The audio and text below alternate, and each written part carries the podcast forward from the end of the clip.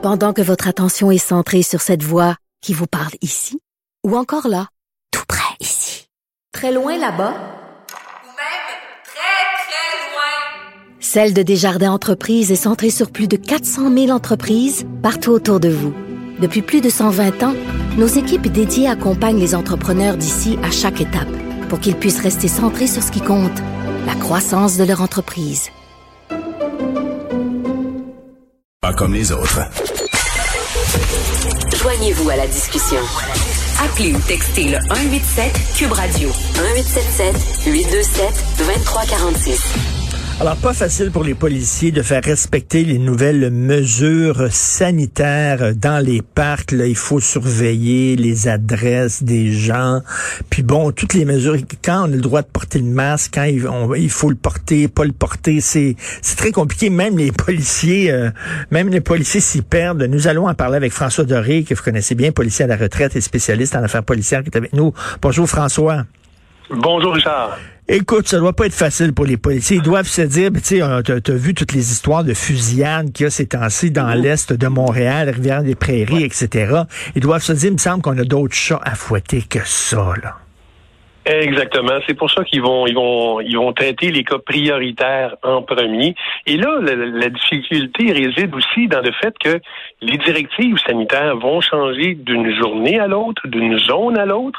Et on a appris la semaine prochaine qu'il y avait des mesures qui s'ajoutaient après la conférence de presse et on les a appris par un communiqué de presse, c'est-à-dire le port du masque dans une activité euh, en public à l'extérieur. Euh, ça, ça n'a pas été dit dans la conférence de presse, mais ça a été dit en communiqué de presse après. Ben oui. C'est là où ça réside un peu la difficulté. J'imagine qu'au début de chaque relève, euh, le sergent de la relève ou le responsable de la relève va dire bon ben à partir de maintenant on applique ça, ça, ça, ça, ça. Mais euh, tu as raison tantôt quand tu parlais de ce qui se passe à Montréal, les fusillades dans l'Est, Montréal-Nord. Oui, ils ont d'autres chats à fouetter. C'est pour ça que ça va être la, la priorité, c'est évidemment le travail du policier. Puis ça s'ajoute. Il n'y a pas des policiers à tous les coins de rue, on l'a déjà dit. Ben oui, tout à fait. Et là, comment, bon, mettons, il y a des, des groupes d'amis qui sont là. Là, il faut que, est-ce que ce sont des frères? Est-ce qu'ils demeurent dans la même place? Là, il faut que tu ailles voir quoi? Il faut que tu leur demandes euh, des preuves de résidence. S'ils n'ont pas ces, mm. ces papiers-là avec eux, parce que on n'est pas comme dans certains pays où tu es obligé de te, te, promener avec tes papiers d'identité. Là, ici, c'est pas comme ça euh, au, Canada. Donc, écoute, c'est vraiment, c'est un casse-tête. Et moi, j'ai trois enfants. Et quand mes enfants étaient, étaient jeunes, puis mes enfants euh, comprenaient pas les, les, les, consignes que je voulais qu'ils respectent à la maison, parce que je me disais, c'est pas eux autres son nono, ils comprennent pas, c'est moi, je les ai mal expliqués. c'est possible, ça. C'est possible. C'est un, un, peu ce qu'on entend comme directive. Euh, et je, me répète, je sais que je me répète, mais l'histoire du communiqué de presse suivant la conférence de presse la dernière, c'en est une chose, ça. Ça n'avait pas été dit, c'était dit par après. Et encore aujourd'hui, bon, OK, qui doit mettre le masque à l'extérieur et dans quelles circonstances et dans quelle zone? C'est pas, c'est pas évident. C'est vraiment, c'est un casse-tête incroyable. Et euh, est-ce que c'est vraiment la job des policiers à faire ça? Et écoute, on a vu, bon, hier, c'était une gang de crinqués, on s'entend, c'était des gens qui étaient très oh, extrémistes, oh. préparés, des militants professionnels. Et ils portaient des, des vestes antiballes. C'est pas c'est pas n'importe qui qui a des vestes antiballes à la maison. Donc, on sait que c'est une petite gang, le genre Black Bloc, etc. Mais, mais moi, autour de moi, j'en parlais tantôt avec Jean-François Guérin, il y a des gens qui sont très responsables, qui euh, respectent les conseils qui sont tannés du couvre-feu à 8 heures. Donc, j'imagine qu'on va voir de plus en plus de gens qui vont euh, qui vont un peu euh, ne pas respecter, se conduire un petit peu en délinquant. les policiers vont euh, vont être débordés. Ben absolument. Puis c'est pas en émettant des constats d'infraction à tour de bras qu'on va régler la situation. C'est une question de les gens. Faut que les gens prennent conscience.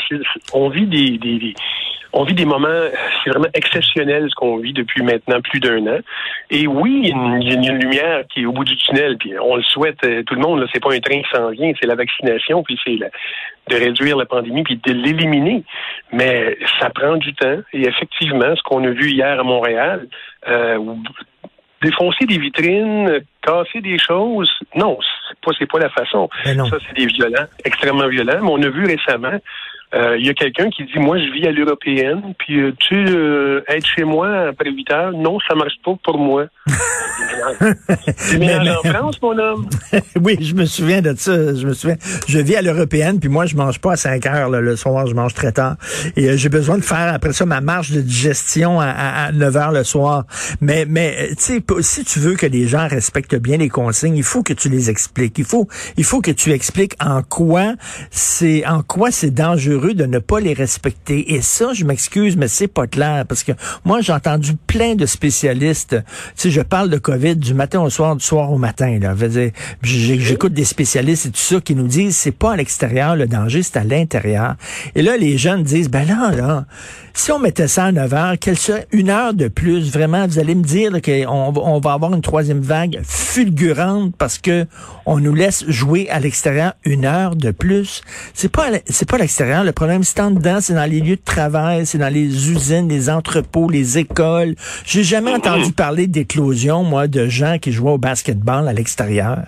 Sais, Exactement, exactement. Et même si ces gens-là à l'extérieur euh, s'y trouvent et qu'ils respectent une certaine distanciation, qu'ils respectent certaines règles de base, on leur demande, on leur demande pas de ne pas se tenir par la main, de ne pas se tenir par la taille, on leur demande de respecter une certaine distance. Puis oui, je suis d'accord avec toi, il faut que les directives soient claires. Il faut Oui. qu'on nous explique en quoi Oui. est-ce que ça peut être utile. Quand on regarde le nombre de, de, de cas, on est rendu à quoi? C'est 1500, euh, j'entendais en fin de semaine, 1500 nouveaux cas, 500 nouveaux cas par jour. Euh, au cours de la semaine dernière, c'était au plus de 1200 à chaque jour. Il faut baisser ça. Et il y a des, des, des, des mesures à prendre, des mesures fort simples. Puis oui, je suis tanné. Je- J'en ai plein mon casque, comme dirait l'autre. Oui, et, les, et les policiers sont des citoyens, eux autres aussi. tu sais. Ça ne veut pas dire que parce qu'ils appliquent la loi qu'ils sont nécessairement en accord avec. Là.